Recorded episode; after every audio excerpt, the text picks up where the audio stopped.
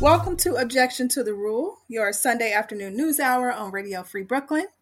We are recording this episode on Saturday, April 22nd, and you will be hearing it for the first time on Sunday, April 23rd, 2023. My name is Reese, and I'm here today with my co-host, Jasmine. How are you doing? I'm, one day at a time. It's a beautiful day out here in Brooklyn, so grateful for that. How are you?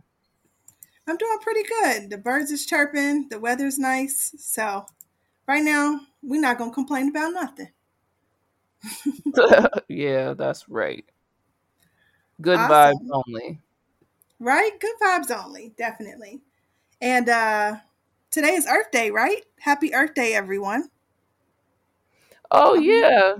I always get it wrong. But yeah, I can see the Google Doodle is Earth stuff. So love you, Earth. I know. Thank you for always doing what you do for us. Even though we treat you bad sometimes, we love you, Mother Earth. All right. So on the docket for this week's episode, our local news segment will be about NYC libraries facing budget cuts. Our national news story is about the several senseless shootings that have been rattling the U.S. as of lately. Our world news story is about the fighting and the conflict that's going on in Sudan right now. And our good news story is about some wheelchair-accessible beaches in Greece. So we'll go ahead and kick off today's episode with the local news segment. Go for it, Jasmine. Okay, so this is, for me, a personal story and very upsetting. This comes from The Gothamist. It was written by Michelle Bocanegra and Brittany Kriegstein. The title of the article is NYC Libraries Could Cut Weekend Service If Mayor Adams' Budget Cuts Go Through. A fresh round of budget cuts from Mayor Eric Adams could bring an end to 6-day service at the New York Public Library and its counterparts in Queens and Brooklyn, library leaders are warning. Scores of patrons and families who have come to rely on libraries being open on Saturday or Sunday may be shut out, according to a letter sent to staff by NYPL President Anthony Marks and obtained by Gothamist. He warned that the new round of cuts could leave the system with a $23 million deficit. This would result in the elimination of Sunday service at all 8 current locations, the reduction of hours, and moving to a 5-day service schedule at a majority of locations, Marks wrote in a letter, adding that vacant positions would be eliminated and people who leave of their own volition would not be replaced. The library system would also slash its collections budgets and hold off on certain repairs at facilities, in addition to delaying reopening for recently renovated locations, resulting in fewer available programs, Marks wrote. All of this is, of course, truly awful to even contemplate, and we still hope and will do all we can to avoid these cuts, Marks wrote. Marks said that layoffs were not currently part of the plan, but he added that if the proposed cuts became a reality, we will work to ensure that staff are not stretched beyond limits and that we can continue to deliver the best service we can to our communities under the circumstances. Officials at the Brooklyn Public Library and the Queens Public Library confirmed they would also be facing the prospect of cutting weekend service if the cuts go through. The Queens Public Library system stands to lose $15 million under the proposed cuts. Sunday service would also end at locations that offer it, the library's Central Branch in Jamaica and the Flushing and Kew Gardens Hills branches. Adams' office said it was working with libraries to help them meet the needs of patrons. This administration has made critical investments in the city's 3 library systems and recognizes the vital role they play in our communities, said mayoral spokesperson Jonah Allen. We have asked agencies to achieve savings in response to fiscal and economic conditions, including a projected $4.3 billion in asylum seeker costs, slowing tax revenue, and potential cuts and cost shifts from the state. At Macombs Bridge Library in Harlem on Friday, a small, colorful room was filled with the sounds of toddlers playing. They had just finished story time, which the library hosts several days a week as part of its programming for kids and families. As the tots milled about, parents and guardians in the room asked what the cuts would mean for their families. It would be a loss for sure, said Harlem mom Elizabeth Stanley, whose daughter Sylvie was in the mix with the other kids. Stanley said libraries were a lifesaver for people constrained to small apartments or those who lacked daycare as an option. Maglisa Wilson, another visitor at the Harlem Library, said she cares for a young boy who is autistic and that the cozy, safe space at the library has helped him adapt to being around other kids. She was concerned that the cuts would hit low-income parents especially hard. So that's the recap of what libraries in New York City are facing if these budget cuts go through. And just as an aside, if you are concerned about this and you want to help make your voice heard, you can go to www.bklynlibrary.org/standup/contact. So that's all, no spaces. And that's the Brooklyn Library's page to speak out against these cuts. There's also www.nypl.org/speak out, also no spaces. That's another option to electronically register your support for your libraries in the city, and also reach out to your city council people because they're the ones who basically hold the purse strings and can try to stop this budget from going through. So, yeah, sad prospect if, these services get cut. Yeah, that's awful. It's just like, these are the things that really make a community, the library, the playground, the places where people gather to have a safe space to be with their kids. Also, the summers in New York are so tough with the heat and having things to do. It's not always the best thing to take your kid outside. And then you have people who don't have internet service. I remember when I first moved to New York, I went to the library so many times to get on my feet, to use the computer, to apply for jobs. Yeah. When I was just trying to get myself established, that became, one of my practices of just going in there and kind of just posting up for a little while, at least for that good hour, 2 hours, I could use the computer.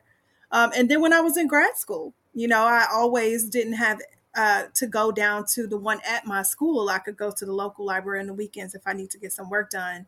When my roommates were in the apartment, probably making noise or doing whatever they do on the weekend. So the libraries are a pinnacle point for people in the community. And I am saddened by this because it's already, I remember after the pandemic, my favorite library never opened back up before I left New York. It was the poetry library, the one that's down in Battery Park. Man, I spent so many weekends down there. I'm sorry to say I never went to that one. If you get a chance, please do. It's beautiful. They have a very specific schedule, so it made it a little difficult for me to go. It's during the week. It wouldn't be open. But I spent many Saturdays down there, all day in that library doing my work. It's beautiful. It's a library of all poetry books. And it's really special. It's in Battery Park. It's right there by the water. That's one of my favorite places in New York. And it never opened up again after the pandemic before I left. So, this is horrible. I hope that people will speak out about this. This is a huge thing. People don't realize that these type of cuts really hurt people on the ground. While you may not frequent a library if that's not your regular jam, especially for kids, for community members that's trying to build programming and things like that. I've been to some wonderful events at libraries all over New York. So I really just hope that they can fight this and that something will change.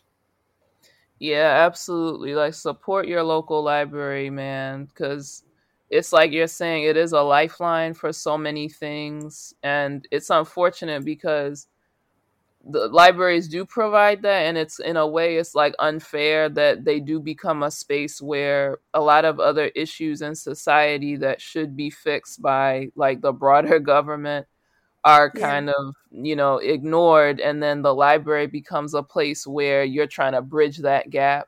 which does put a lot of unfair pressure on the staff and the resources there. Yeah. However, it's like if you pour resources into it and you give them what they need, like it's less of a strain, you know, and it is like a place where the one I tend to go to, if I do go to one, is the big main Grand Army Plaza one. Like I would do a lot of work there. And it's also, you know, it's brought up often that libraries, public libraries are one of the only, or if not the only place where you can go sit and you don't have to buy anything. And the fact that so many places, like just if you need to use the bathroom, if you just need a moment, if you need to sit and be cool or be warm for a little bit, you need a rest. Really think about how many places in public can you do that where you're not like a paying customer. You can't think of anything. That's true. You know, so and it makes me so upset when you see all the money that goes into, well, you know, my favorite thing to complain about is like money to policing and bloated police budgets and these robot dogs and shit. Yeah. But then when it comes to something like this, that's actually supporting families, that's helping people who are low income, like you're saying. When I used to work at a public library, that was huge. People coming in, getting help, looking for work, learning how to use a computer, be familiar with how to use a computer because everyone isn't, you know, and it was a low pressure, accessible resource that everybody had. And what happens when you shut that down? Where are those people going to go? You know, it's like I'd rather see teenagers and young children and, you know, people that might be struggling with whatever issue. I'd rather they be in the library than they just out wandering in the street, you know? Because then once they're out on the street, it's a problem and the police are going to like bust your head in, you know? It's like, why can't that person be at some type of a program like where they're learning something or like they can look up things on their own if they feel like it? Yeah. Yeah. It's a community building spot too. Just the programming is important, you know, as a person who used to organize events, like the number of events I've been to at New York public libraries has been awesome, man. I've seen some really great talent, and it's a place for a public forum. Even if you are just like community building with a group of other, you know, community builders, it's a space where, you know, you can go and be safe and get resources if you need them. So, yeah, this is an important issue. Definitely people of New York, people of Brooklyn, you know, do what you need to do to save the libraries because we don't want to lose such an important element of our culture. Things like this, this is how it becomes like a distant memory. And kids growing up today, they are not even familiar with this type of culture of using this public space for self-empowerment and self-improvement. So right, yeah. I grew up, I was a public library kid. That was the thing. My mother would take me, you know, and I would read and just be familiar with that space. And it's so true that there's tons of kids already who they're like, library, what? Like they just don't. Like they may or may not have one within their school.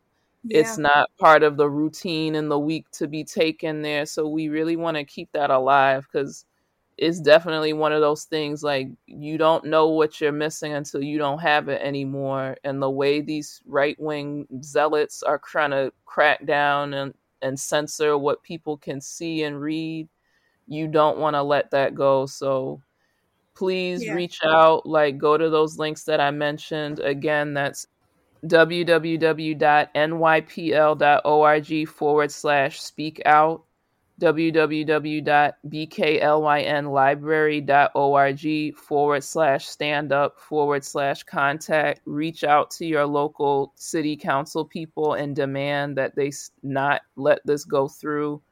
And also be a regular library user because they use those numbers as a way to say, see, we don't need this or that. So if, you know, if you're not someone who uses them, make the time to show that this is something that's important and that it's a worthwhile investment and we don't want to see it disappear. Absolutely. Great story, Jasmine. So I guess it's time for us to take our first music break this week. The first song we're going to play is a throwback new song. I don't know about you, but I was a huge fan of The Jagged Little Pill, Alanis Morissette album. Oh, yeah. Formative album for me, for sure. Okay. So you already know where I'm coming from with this. So yeah. I was looking into new music. And this track, I guess they redid it with all these other singers. So I'm super excited to present it to you. This is You Oughta Know by Alanis Morissette, featuring Ingrid Andress, Lainey Wilson, Madeline Edwards, and Morgan Wade. We'll be right back. I want you to know that I'm happy for you. And I wish nothing but the best for you both. An older version of me, she preferred it like me. Would she go down on you in a theater? Does she speak eloquently? And will she have your baby? I'm sure she'd make a really excellent mother. Cause the love that you gave that we made wasn't able to make it enough for you to be open wide.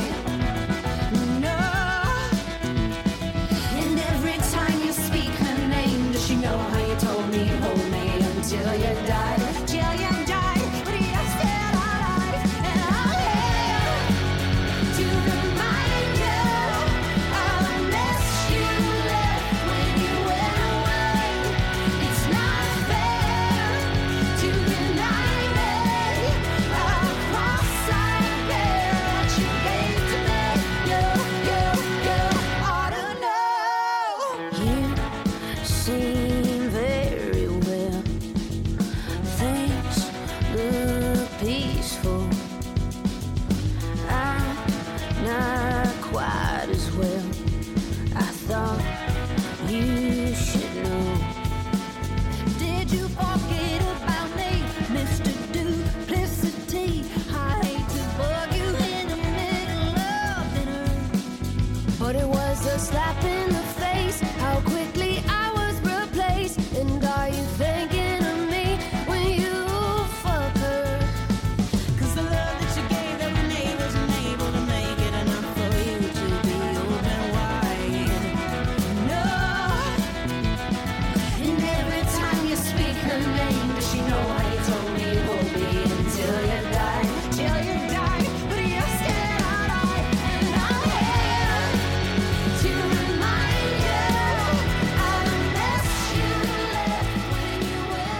Radio Free Brooklyn's mission is to provide a free and open platform to our community and promote media literacy, education, free expression, and public art. We rely primarily on donations from listeners like you. Every dollar helps us stay on the air and allows us to continue our work in the community. We are a 501c3 nonprofit organization, so all contributions are tax deductible.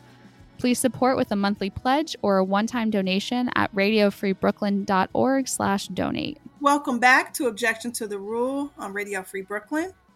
So we're going to switch it up and go to our world news story. This article was from The Guardian, and it was from Sunday, April 16th. There has been some change in the conflict, a little bit, not so much since then, but I thought this would be a good one because it gives us a little bit of breakdown of what's happening. The author of the article is Adam Fulton, and the title is Sudan Conflict, Why Is There Fighting, and What Is at Stake in the Region? Clashes between Sudan's military and the country's main parliamentary force have left at least 56 dead, while control of the presidential palace and the international airport in Khartoum is in doubt after disputed claims from both sides in fighting that threatens to destabilize Sudan and the wider region. Can you hear that car? Okay, they just stopped. Sorry. What's behind the fighting? The clashes erupted amid an apparent power struggle between the two main factions of Sudan's military regime. The Sudanese armed forces are broadly loyal to Gen Abdel Fattah al-Burhan, the country's de facto ruler, while the parliamentaries of the Rapid Support Forces, known as the RSF, a collection of militia, followed the former warlord, Gen Mohammed Hamdan Dagalo, known as Hemedti. The power struggle has its roots in the years before a 2019 uprising that ousted the dictatorial ruler Omar al-Bashir, who built a formidable security forces that he deliberately set against one another. When an effort to transition to a democratic civilian-led government faltered after Bashir's fall, an eventual showdown appeared inevitable, which diplomats in Khartoum warning in early 2022 that they feared such an outbreak of violence. In recent weeks, tensions have risen further. How did the military rivalries develop? The RSF was founded by Bashir to crush a rebellion in Darfur that began more than 20 years ago due to the political and economical marginalization of the local people of Sudan's central government. The RSF were also known by the name of Janjaweed, which became associated with widespread atrocities. In 2013, Bashir transformed the Janjaweed into a semi-organized paramilitary force that gave their leaders military ranks before deploying them to crush a rebellion in South Darfur and then dispatching many to fight in the war in Yemen and later Libya. The RSF, led by Hemedti, and the regular military forces under Berman cooperated to oust Bashir in 2019. The RSF then dispersed a peaceful sit-in that was held in front of the military headquarters in Khartoum, killing hundreds of people and raping dozens more. A power-sharing deal with the civilians who led the protests against Bashir, which was supposed to bring about a transition towards a democratic government, was interrupted by a coup in October 2021. The coup put the army back in charge, but it faced weekly protests, renewed isolation, and deepening economic woes. Hemedti swung behind the plan for a new transition, bringing tensions with Barhan to the surface. Hemedti has huge wealth derived from the export of gold from illegal mines and commands tens of thousands of battle-hardened veterans. He has long chafed at his position as official deputy of Sudan's ruling council. So what's at stake in the region? Sudan is in a volatile region bordering the Red Sea, the Sahel region, and the Horn of Africa. Its strategic location and agricultural wealth have attracted regional power plays, complicating the chances of a successful transition to civilian-led government. Several of Sudan's neighbors, including Ethiopia, Chad, and South Sudan, have been affected by political upheavals and conflict, and Sudan's relationship with Ethiopia in particular, has been strained over issues including disputed farmland along their border. Major geopolitical dimensions are also at play, with Russia, the U.S., Saudi Arabia, and the United Arab Emirates, and other powers battling for influence in Sudan. The Saudis and the UAE have seen Sudan's transition as an opportunity to push back against Islamist influence in the region. They, along with the U.S. and Britain, formed the Quad, which has sponsored mediation in Sudan, along with the UN and the African Union. Western powers fear the potential for the Russian base on the Red Sea, which Sudanese military leaders have expressed openness to. So there's a little bit more to the article that you can look up and check out. That kind of gives a background. What brought this to light for me was that as they are closing out the weekend of Ramadan, they had hoped to have a ceasefire for their Eid celebration, and the battle was still going on as of yesterday. So many people are still caught up in the conflict. Also, Sudan is facing a food crisis as well, which is obviously being fueled even more by this fighting and conflict. It's been very difficult for any aid to get to the people on the ground, let alone the numerous amounts of people who have been just dying from war. This is just one of those conflicts that's been going on so long, and it's really sad that it's hard to even see an end when people can't even get in to help the people who are struggling. Yeah, like I was reading along with you, The Guardian article about the background on this conflict, and it's, you know, like anytime we do a world news story, it's always a struggle to try to keep in your mind, like, who is who and what started when, because, you know, the world we're in is so complex and there's so many, you know, struggles that lead into like the next thing. And then there's all these other country, like even within the country, like it's not like you have simply defined black and white sides to anything. And then you have all these outside forces that are also influencing what's happening within that country amongst the different factions. And it's so horribly complicated, and that, you know, can make it difficult to be optimistic about something ending, you know, when you have so many different competing interests and very powerful outside nations, you know, with a vested interest in one side winning over the other. You know, it's really complex and scary. Yeah, and it's particularly sad. This is, you know, Ramadan for many people who celebrate that in Sudan. Yesterday was their Eid, which is kind of the closing ceremony or dinner or gathering for this holiday.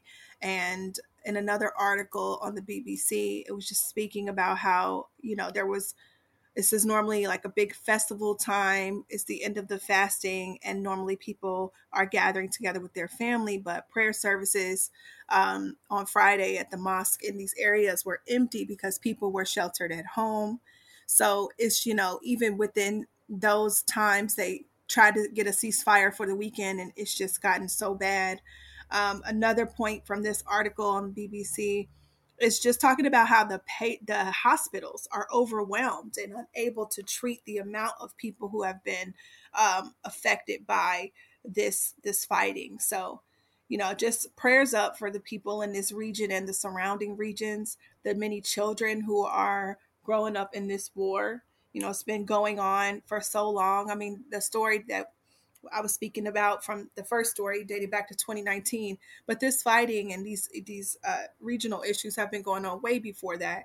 And it's just very sad to know that there's not much we can do as outsiders, even, you know, with aid and different organizations that are set up to help people in this position. It's very difficult for them to even get on ground to give them the resources. So just wanted to send up some prayers for Sudan and the people who are dealing with this conflict. It's very sad. Yeah, it definitely is. And last week we talked about some tentative good news and the conflict in Yemen seeming to be cooling down, or like that there's some potential that, you know, the fighting can stop. So it's not like it's impossible for these things to end. It's just, it can be very difficult to like see that, you know, when you have so many overlapping interests and things have been happening like this for so long. But I'm definitely hoping that sooner rather than later it comes to an end, because it's the amount of suffering is just like unimaginable, and it does not have to be like this. Yeah. Definitely. I just hope that some peace can be found. And then if democracy is right for those people, that they are able to achieve what they're looking for. And if it's another form of, you know, government that includes the people who will be governed, because it seems like it all stems from that they also can be included in those decisions. You know, it's really hard to tell people how to rule their nation. You know, maybe democracy doesn't work for everyone. I'm not seeing this or that or here or there. What I'm saying is it's important for people to have a stake in what is happening and how their country is ruled. It's important for them to be heard. And it seems, you know, historically that some form of democracy is the way to do that. But I just hope that these two fighting groups can find some form of way to work together. And stop hurting so many people in the process. Yeah, I mean, what's that saying we have? It's like, if all you have is a hammer, every problem is a nail. Like, whenever you have these situations where it's like the military is in charge of the country, then, you know, that's all you're going to see is fighting, and like violent repression of any type of dissent. So I don't know, like, and it's not for us to say like what type of government is right for another group of people, like you're saying, but, you know, military dictatorships or like the army being on top of shit, like whether it's in African nations, Latin American nations, like wherever, like it's, that one is almost never it, because all you're going to see is just constant, you know, fighting and bloodshed and not respecting the will of the people. So definitely. Well, we're going to go ahead and take a music break. I think we need to come up for air. I chose this next song because the artist is Sudanese. This song is called Morning Blue, and it's by Gaida. We'll be right back. Pray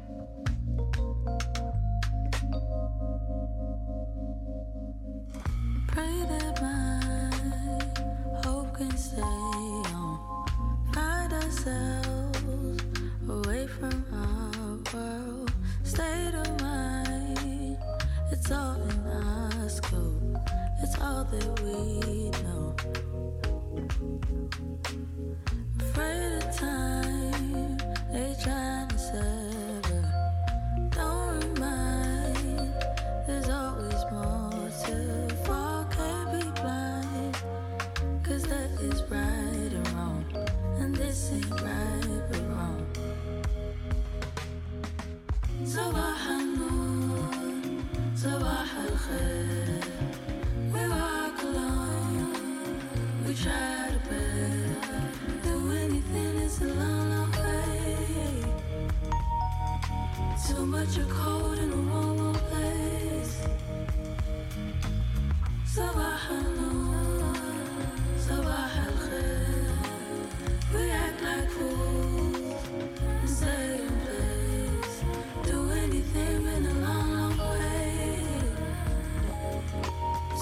of cold in a warm, warm place.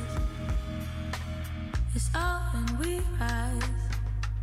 It's been a hard, hard time for the ones who fight in the land of the now. You might have heard, we must have learned. It's a faded song. Happened times before. Real enough to be in touch. This name is justice. Standing up so we can trust. Should've been bloodless. Too many lives to the silence thing. Open to fight and make sure that doesn't pass by.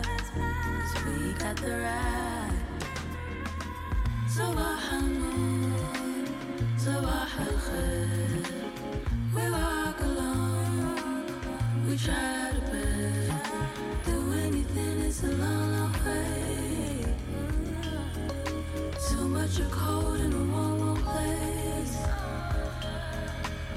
صباح النور صباح الخير. We act like fools and stay in place. If you'd like to listen to Radio Free Brooklyn when you're not in front of your computer, please download our free mobile app for iPhone and Android, available in the App Store for iPhone or the Google Play Store for Android. Also, please be sure to subscribe to our monthly newsletter for the latest news about new programming and upcoming Radio Free Brooklyn events. You can sign up at radiofreebrooklyn.org/newsletter. Welcome back to Objection to the Rule on Radio Free Brooklyn. And next up, we'll have Jasmine back with our national news story. Okay, so this article is, it's national news, but it's actually from the BBC, from their one of their U.S. offices.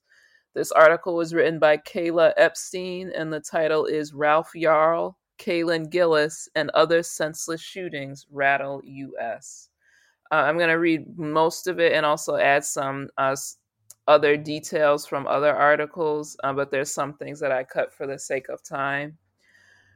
Ringing the wrong doorbell, driving up the wrong road, approaching the wrong car, losing a ball in a neighbor's yard.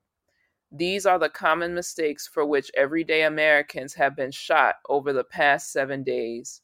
one of them as young as 6.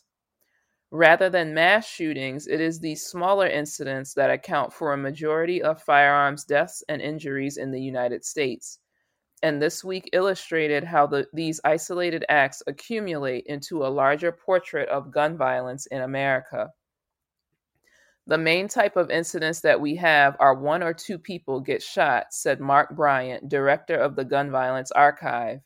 They have calculated 165 mass shootings so far this year, but thousands of smaller incidents.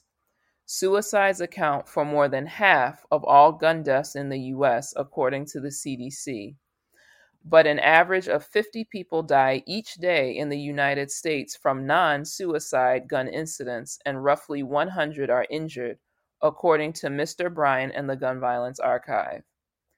Mass shootings are a small amount of the overall gun violence incidents in the country, he said.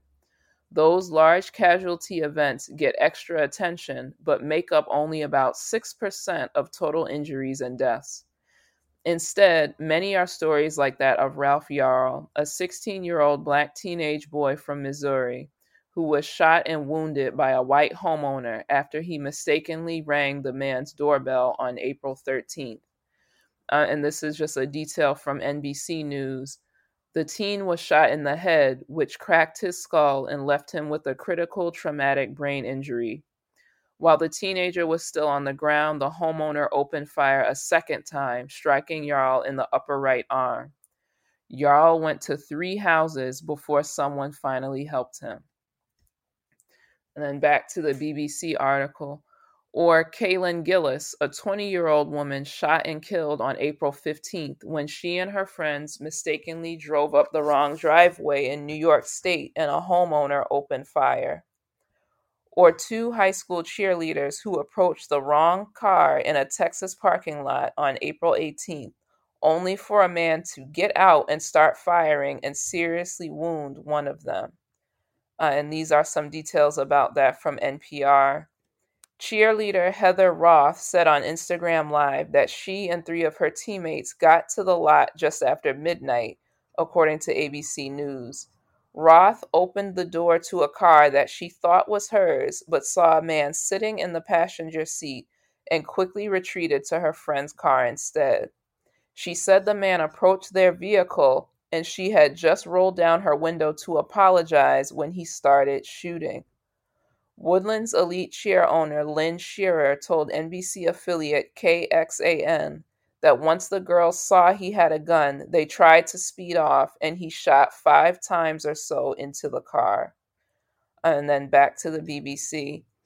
Or a 6-year-old girl and her father in North Carolina who were shot on April 18th after police say their basketball rolled into the alleged shooter's yard. The bullet came back and the bullet went in my cheek, the small girl told a local news station.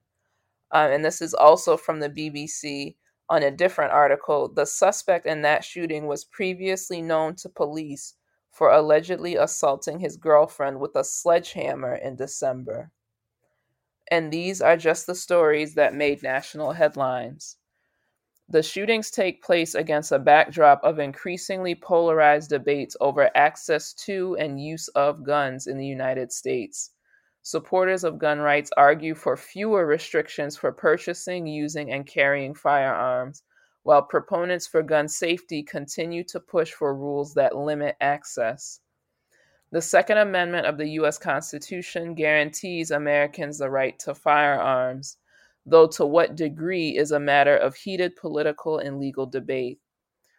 Conservatives who often support Second Amendment rights place the blame for gun violence on a broader mental health crisis or increased crime. Liberals who tend to favor stricter gun regulation point to levels of access to firearms in the U.S. as the cause of the violence. As of April 20th, 2023, 12,719 people have died so far this year in gun violence incidents, according to data provided by the Gun Violence Archive.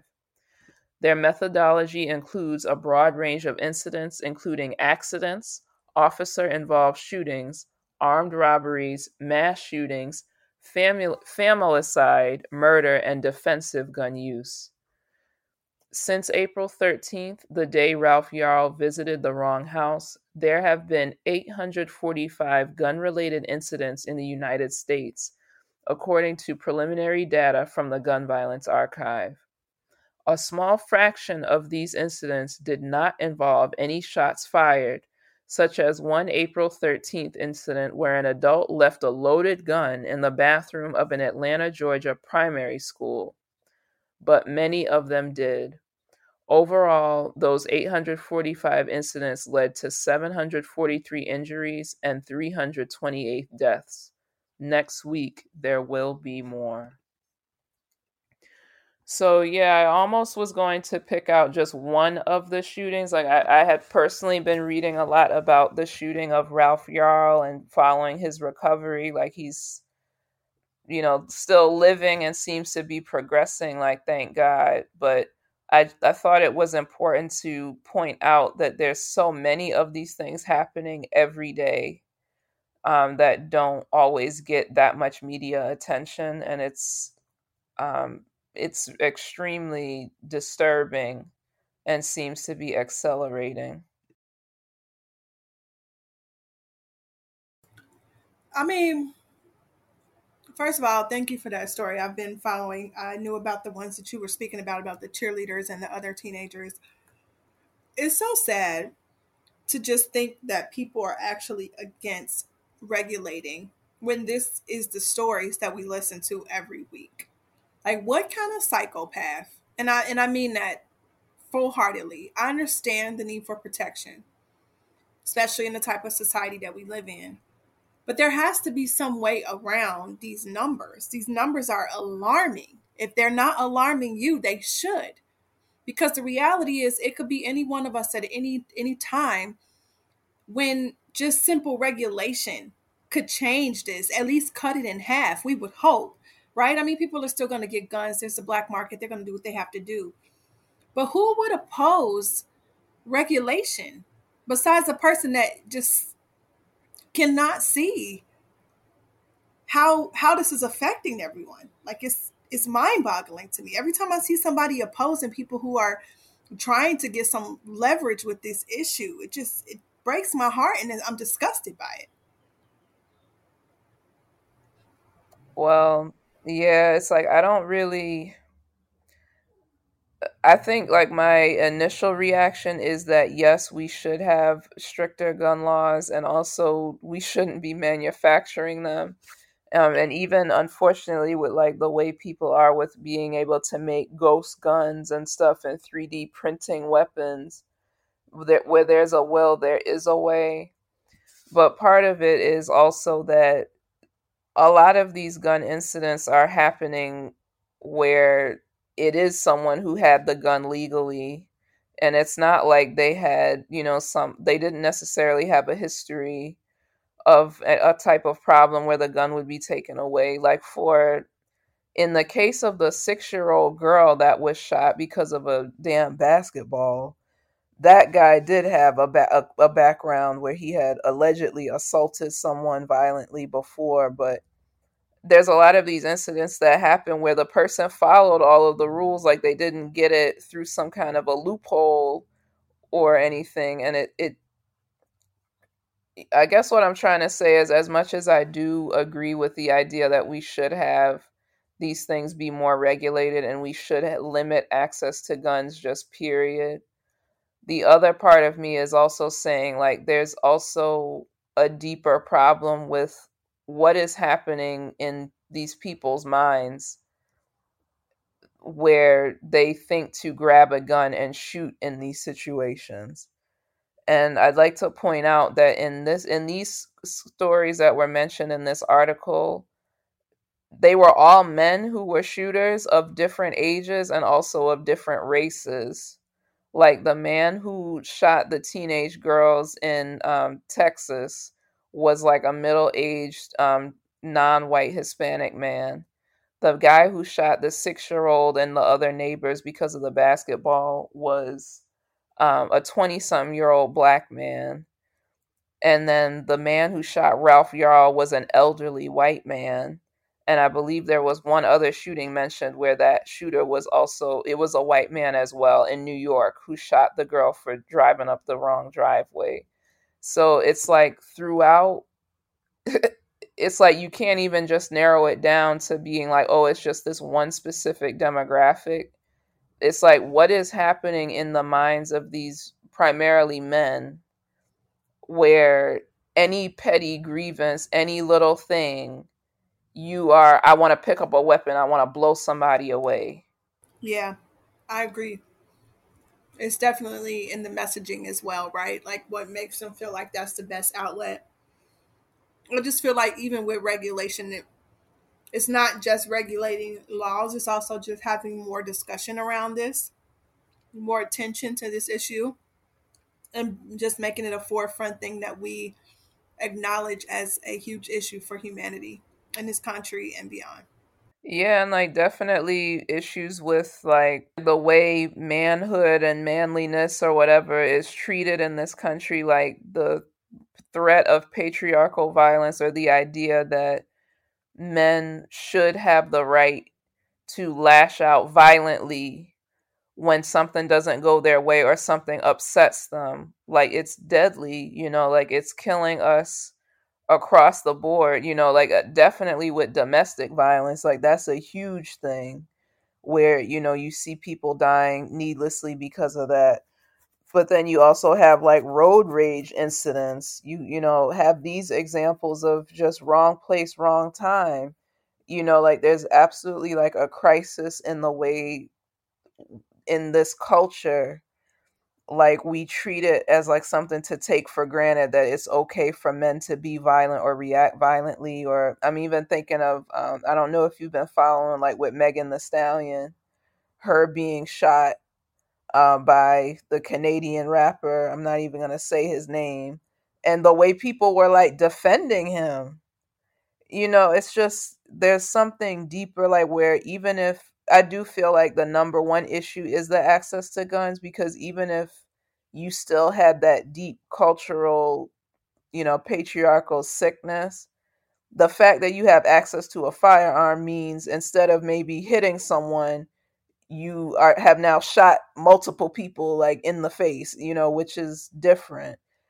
But even if you solve that, it's like you still have like what is going on inside of the person's mind and what culture has produced them that this is acceptable, you know? And I think that as hard as it is to regulate guns, I definitely think the cultural shift is a much bigger problem, you know, to get away from the idea that that's normal. And I think a lot of right-wing ghouls in this country, they want to cultivate an environment where violence is what people go to, because then it gives them more of an excuse to be like, see, like, this is why we have to crack down. Like, it's like they want it to be chaotic and everybody is scared, because people who are scared are easier to control. And, you know, that's my thoughts, my jumbled thoughts on the matter.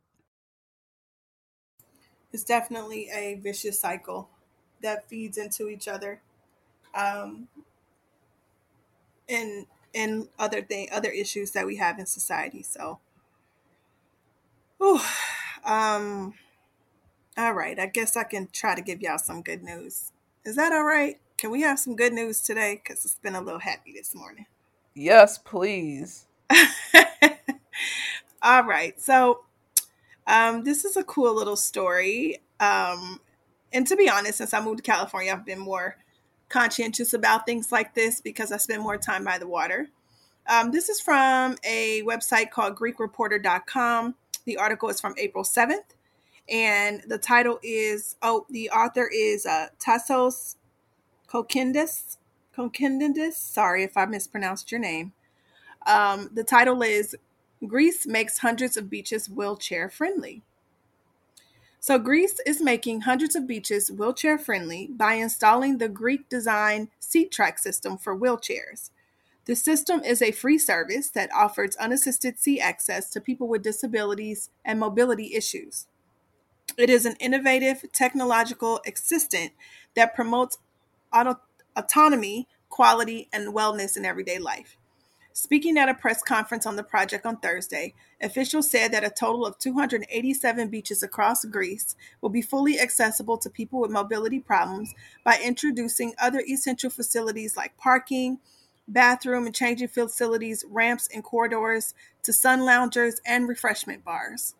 Officials said that 147 beaches have already undergone the necessary transformation to make them more accessible.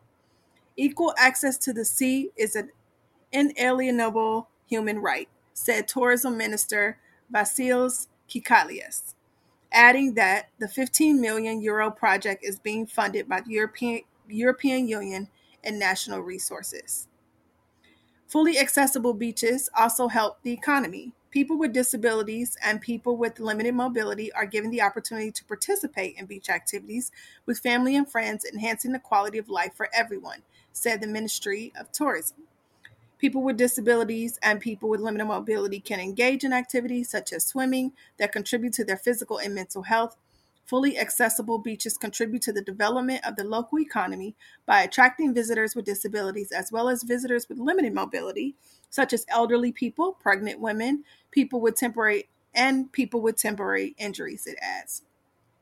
The tourism ministry has also designed a website with relevant information and made a series of short videos on the beaches that are available on YouTube.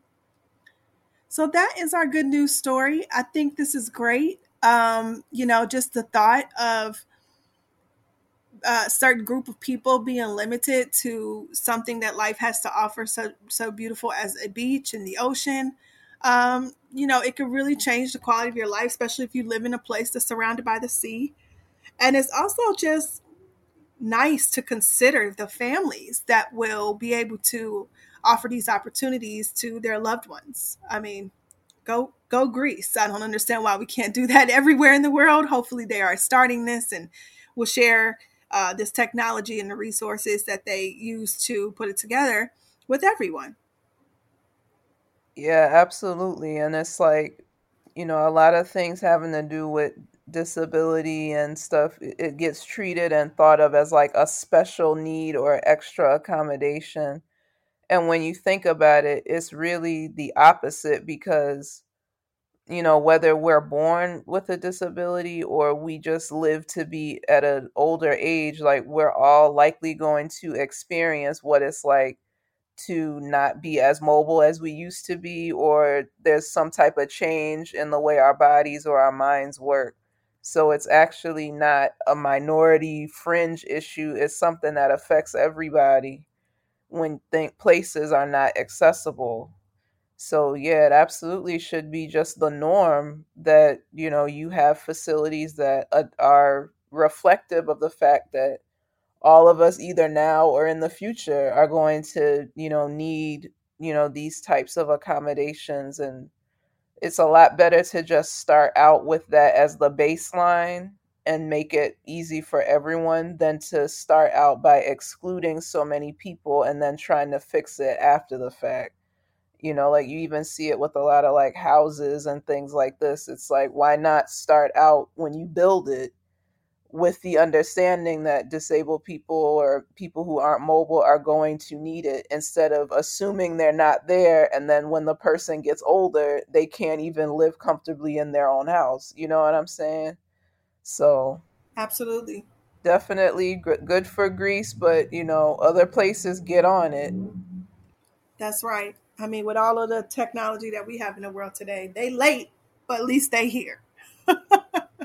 I know, it's something. Like, I just saw an article. It's like, 95% of MTA subway stations will be accessible by 2055. I had to rub my eyes and look. What? I said in 30 years. Yeah. That wouldn't even be 100%. I'm like, are we still going to be above water in 30 years? Damn. Will we be here to even see that happen? I mean, yeah, fingers crossed, let's hope so. Let's hope things, take a turn for the better some way, somehow, and we are still around and thriving, but who knows? Very true. Awesome. Well, we did it. We have concluded this week's episode. Thank you so much for listening. Definitely check in with us on our social media pages and also the Radio Free Brooklyn website for older episodes. Our last track of the day is in celebration of the one and only Prince. This is his memorial weekend. He passed away, I believe it was 2015, I think on April 21st. So it would have been actually yesterday. But to all the purple people in the world who love Prince like I do, this track is in memory of him. And also just go have a good weekend, y'all. Try to do something fun. So the final track of today is Let's Go Crazy by Prince. Thank you so much for listening. We will see you all next week. Bye. Bye, everybody. Take care. We are gathered here today to get through this thing called life. Electric word, life, it means forever, and that's a mighty long time. But I'm here to tell you, there's something else. The afterworld. A world of never-ending happiness. You can always see the sun, day or night. So when you call up that shrink in Beverly Hills, you know the one, doctor, everything will be alright. Instead of asking how much of your time is left, ask him how much of your mind, baby. Cause in this life, things are much harder than in the afterworld. This life, you're on your own. And if the elevator tries to break you down, go crazy, punch your higher floor.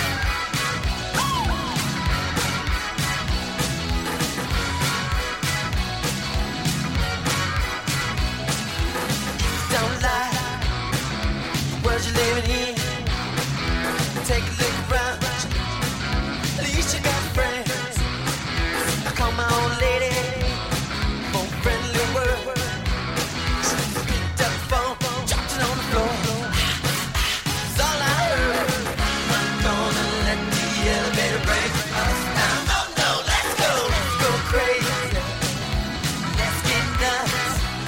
Just look for the purple banana. Let's go.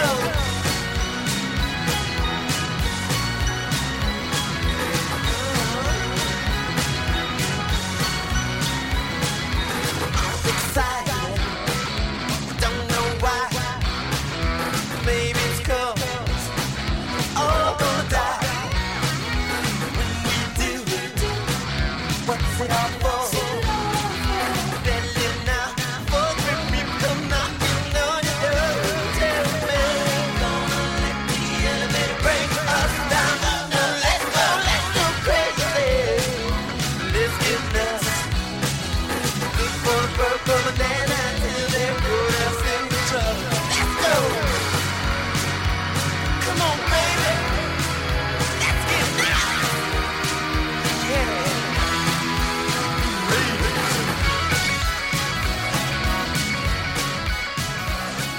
Radio Free Brooklyn is proud to present Movie Club at Come On Everybody, 325 Franklin Avenue in Brooklyn on Sunday, May 7th.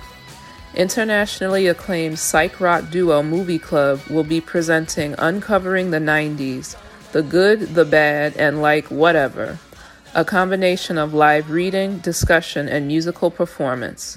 The band will be joined by Pulitzer Prize-winning author Camille Perry, in addition to some other very special local guests. You don't want to miss this multimedia, multidimensional live performance extravaganza right in the heart of Brooklyn. For more information, visit movieclubtheband.com.